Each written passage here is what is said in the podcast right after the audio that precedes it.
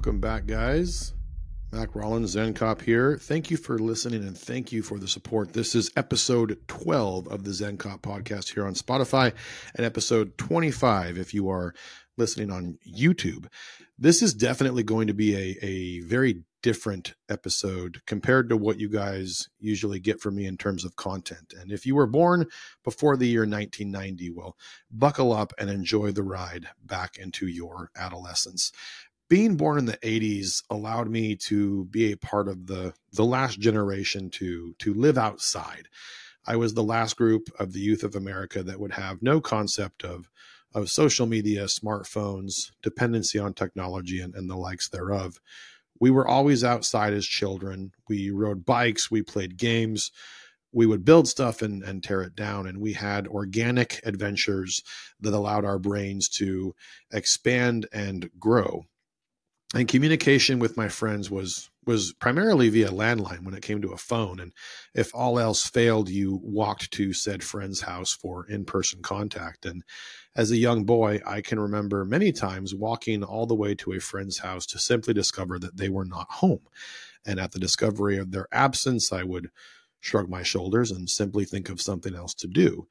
In the early 90s, entertainment involving technology in my house consisted of a television that could double as a life raft. It was made of solid wood. My brother and I estimated that it weighed nearly two tons. And there were a handful of channels on it, and it was operated by a rotating dial attached to the TV. And in the mid 90s, my dad, a very frugal man, uh, finally splurged and we purchased a new television with a remote, and we also got cable, a real game changer for my brother and I at the time. The old TV was taken to the dump, and that's a memory I can remember vividly as it was very difficult for my dad and I to load it into the truck. And upon our arrival to the dump, my dad pushed the TV out of the bed of the pickup. And I was really excited because I assumed that it would break or the, the screen would shatter. And it hit the ground with a booming thud. Uh, nothing broke. In fact, nothing happened at all. It just laid there completely intact. And as we drove away, I watched a very large bulldozer run over the TV, and I'm I'm fairly certain the the tracks on the bulldozer sustained some type of damage. And as time went on, we would see more te- technological advances slowly enter our home. And we eventually got a cordless phone for the kitchen, which was pretty cool because it allowed for privacy. And at the time, my interest in the opposite sex was growing. And talking to girls on the phone within earshot of both of my parents uh, while they watched 60 Minutes wasn't exactly the most comfortable of, of communication forums. And on a Saturday morning, I remember asking my dad for my own phone line in my bedroom, and many of my friends had managed to successfully convince their parents to do so. Saturday mornings were always the best time to ask for things because my parents were usually both in good moods. And when I asked him, he just sort of stared at me as if I had asked him the, the square root of something. And then realizing I was being serious, he he laughed and continued reading his newspaper. And that was the end of that conversation. Defeated but not completely out of ideas, I inquired about getting a call waiting option for our phone line and seeing that my persistence was was not going away, he folded his newspaper, placed it on the table, looked at me and said, "No, we will not be getting a call waiting option. It's rude to end a conversation with someone simply because someone else is calling. If it's that important, they will call back, and if it's an emergency, they know where we live." He picked up his newspaper and continued reading, and I didn't like that answer even though it made sense and my father then peeked his eyes over the top of the newspaper and said, Would you walk up to someone actively engaged in a conversation and simply interrupt them because you wanted to talk to them? I collected my Trapper Keeper binder from the table that was full of amazing reasons as to why I needed my own phone line and left the kitchen. He made a good argument and he was right. Both of my parents were teachers who ultimately became administrators. And in the mid 1990s, my Mom was offered the position of principal at a school that was located in the downtown area. Not the most lavish of venues in terms of surroundings, but the school itself was was very nice, and the position of principal was was not something to pass up. And my dad was was very happy for my mom, but concerned for her her new commute. It almost tripled in mileage compared to her old one, and would have her traveling through a variety of somewhat dangerous areas. And a few months later, uh, it was Christmas, and I remember my dad being particularly excited about giving my mom her present. And his excitement in itself was was strange. My dad's list of things that excited him was not very extensive and primarily included, you know, camping trips, fishing, and oftentimes finding unusual things on sale or otherwise mismarked in price. One time we were furniture shopping and my dad found a reclining chair that had been mislabeled in price. The salesman sold it to him as the price was marked, cutting the cost of the chair in half. I, I think he talked about that for the better part of a decade. But as my mom unwrapped her gift, my brother and I were were equally as excited to see what it was. And the gift was about the size of a shoebox, and it appeared heavy. And as the wrapping paper gave way, I, I, saw the words Motorola on the outside of the box. And as most husbands do, my dad started to explain the gift to my mom. I never understood why the male species subconsciously does this. Most gifts do not require an explanation. However, we usually start with what the gift is, despite it being right in front of them, followed by the reason why they bought it, and then ending with the option to return it if they were ultimately dissatisfied. And I remember my dad explaining his concerns for her commute and how he wanted her to have a quote unquote mobile phone. And those words danced around in my head for a few minutes. Mobile phone. I remember it being about the size of a football, and it took about 30 minutes to turn on. When it was on, it was loud very slow, and dialing a phone number was a, a very tedious process and very strenuous on the fingertips. And once the number was entered, you had to walk around for a while to find a signal. And for those of you not old enough to remember, yes, you heard that last part correctly. It did, however, have a small antenna that you could deploy when things got really serious. To this day, I don't think the antenna did anything other, other than extend. But despite all the negatives, at the time, it may as well have been from from outer space. As a as a family, it was the craziest piece of technology we had ever owned. The phone was outfitted with a protective pleather sleeve that it donned awkwardly like a fancy suit, and it was placed securely in the glove box of our Ford Aerostar where it remained like an entombed corpse, and we never saw the phone again. In the year 2000, however, I took my first drive in a 1994 Ford Escort station wagon with my dad as the passenger. And looking back on it, and now being a cop, I would not suggest hitting major roadways without a permit for, you know, as my dad called it, quote unquote, driving practice. I suppose times were different back then, as were many other things. But I took to driving naturally, and in due time, I had my learner's permit. And at the age of 16, I obtained my actual license, and I was cleared hot for takeoff. The road was officially mine. And after a few weeks of driving on my own, I returned home from a friend's house. And my dad called me into the kitchen, and there was a box sitting in front of him on the table. He looked at me dead in the eye, pointed his index and middle finger at me, and said, This is for emergencies only. I looked at him puzzled, and he again repeated himself, this time louder and with more intensity. This is for emergencies only. Not knowing what I was committing to, I nervously nodded my head in agreement, and he opened the box and pulled out my first cell phone. Much smaller than the one from Christmas in the years prior. It was about the size of a TV remote, had a small screen, some small buttons. Um, and this time in a much calmer voice, he told me again that it was for emergencies only and it should always remain in my glove box. And I agreed. The next day and every day after that, that phone was in my pocket wherever I went. And I must have been in an emergency every day because I was calling my friends, calling the skate shop, calling popcorn, excuse me, calling just about everybody.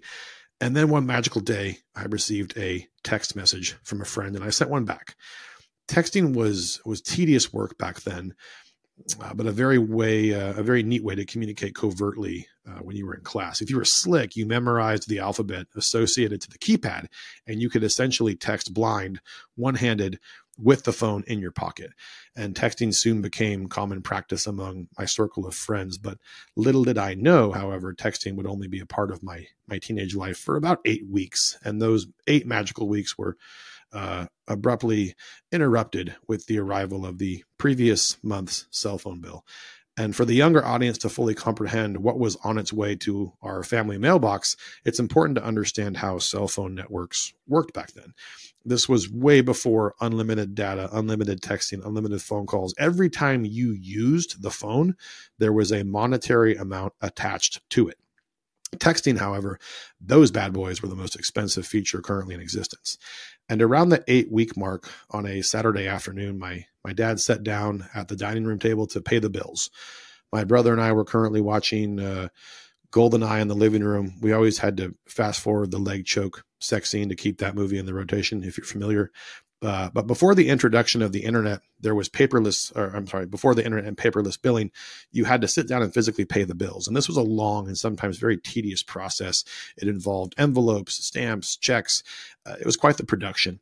And I heard my dad put on his reading glasses as he started opening envelopes. And upon opening them, he would immediately begin making noises of frustration. No matter what the bill was, he reacted every time as if it was somehow a mistake overcharged or somehow at the fault of of my brother and I, utility bills being the most common of repeat offenders. And as he carefully reviewed each utility bill, he would make very generic dad like remarks under his breath about how our house used enough electricity to power a state prison, comparing our water bill to the Ritz Carltons, etc. And suddenly I heard mumbling of what sounded like complete disbelief. This usually happened when my dad saw the Mervyn's bill from back to school shopping or when my mom used the credit card at Cost Plus. This time, though, it wasn't about Gecko Hawaii shirts or, or vases from Africa. It was about the cell phone bill. And I kept hearing words of disbelief, followed by more mumbling. Then he called my mom into the dining room, more words of disbelief. And then I heard mutual words of disbelief. And then, as a strange new addition to the monthly financial debate, I was called into the room by name. My dad handed me a piece of paper I had never seen a cell phone bill before, any bill for that matter. And I, I looked at the bottom of the bill and saw the total amount due. It was in the ballpark about $500 and change. And I remember thinking to myself, wow, that's expensive. And I looked at both of my parents blankly and they just stared right back at me. I, I, was confused as to why I was standing there and more importantly, what involvement I had with this piece of paper I was currently holding. And my dad asked me if I had been using my cell phone, to which I answered nervously, not a lot, but yeah, sometimes, you know, for emergencies and stuff. And frustrated that my response didn't provide further explanation, he continued to read the details of the bill, and there weren't many. And before I knew it, he was repeating the same numbers and verbiage over and over and over. And feeling as though I was not free to leave, I stood there and watched as my parents continued to analyze the charges. They were ultimately unsuccessful in determining the cause, but they knew my phone number was somehow involved and more than likely their primary suspect. And my father, being a man of persistence and impatience in the arena of finance, ultimately decided that we would visit the AT&T store in person. Thinking that I would somehow not be a part of that excursion, I slowly started to exit the dining room. But before I could get one foot out the door, my dad told me to put my shoes on and get my cell phone. This was happening, and it was happening right now. We later arrived at the AT&T store. My dad was greeted by a young sales associate associate with glasses and messy hair and after he explained the reason for the visit, we all ventured over to the computer terminal where they could take a deeper dive into my dad's account history. And the young man then asked my dad if, if he would like a physical printout of all phone and text logs associated to my phone number from the current and previous billing period. My father said yes. And as the printer uh, started to slowly produce page after page, I, I, was growing very nervous. They kept coming, and it was not stopping. My my dad was staring at me intently as a small forest was sacrificed in his quest for resolve. And after what felt like an eternity, the printer finally stopped. It was smoking slightly, and the call and text logs, now warmly resting next to the printer, could have doubled as a Tom Clancy novel in page count. I felt safe being in a public setting with lots of witnesses as my father thumbed through the pages one by one, and I kept hearing him say the same words over and over again text message, text message, with a tone of confusion as he looked through the logs frivolously, my nerves on edge as I watched. And as we stood there in the store, I had some hope that with his lack of understanding and knowledge in this arena that he would simply dismiss this as a technical error, perhaps some type of cellular phenomenon that simply could not be explained, ultimately allowing us to leave the store and life would simply resume as usual. Unfortunately for me, that was not going to be his course of action. He then asked the sales associate a very important question, and that question was, What is a text message? Listening to the sales associate explain what a text message was to my father was like watching a caveman hang glide. He did not understand. He did not want to understand. All my dad knew at that time was that a text message was a very expensive way to communicate. We left the store and got into the car, and my father held out his hand. I surrendered my cell phone like a general surrendering their sidearm upon capture at the end of a major battle. It was a long and quiet drive home.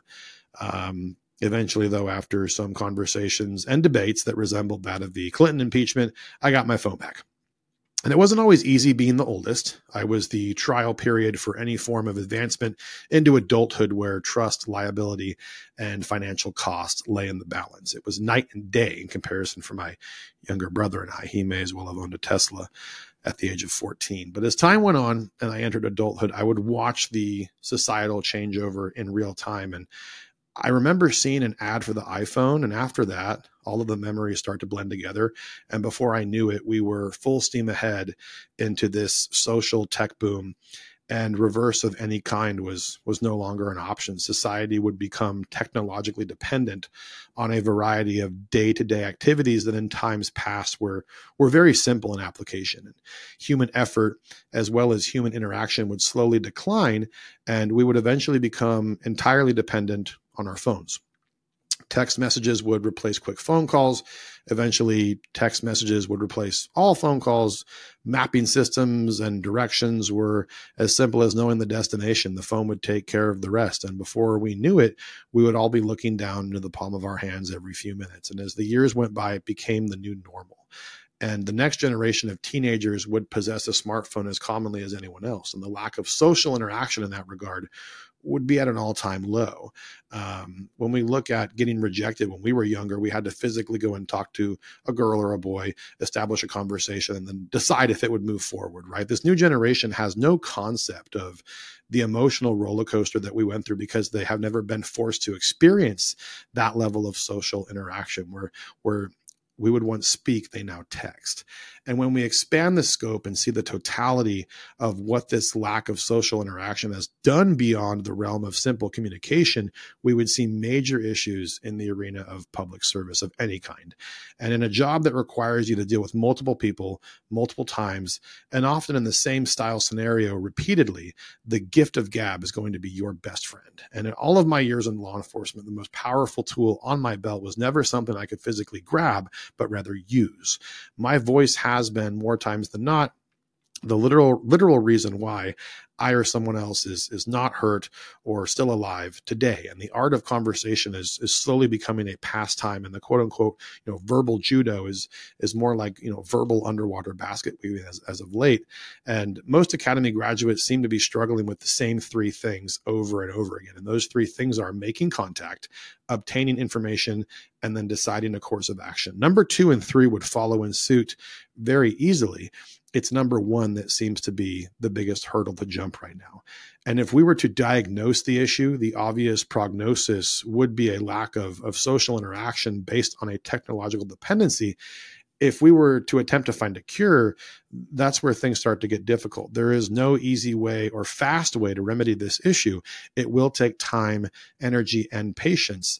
It is, however, completely attainable if we start to introduce or otherwise encourage social interaction in our everyday lives with the new generation. Technology has provided us with monumental advancements that have made our jobs easier, uh, bad guys more afraid, and, and our, communi- our communities safer. It even allows for information sharing and, and thought collaboration you know stuff that we're le- reading and listening to right now at this very moment. In terms of basic social interaction however it really is time to get uh, back to the basics. Uh, guys thank you so much for listening. Please don't forget to like and subscribe. I'll be back next week. In the meantime you can follow me on instagram at the zen cop. All of the previous episodes are still available on youtube at the zen cop podcast. And of course for your reading pleasure you can always visit the blog at the zen thezencop.com guys have a great week do great things and above all never forget how simple things used to be and maybe just maybe we can bring some of that simplicity from the past into the present and see how it works out. Guys thanks again and i'll see you back here next week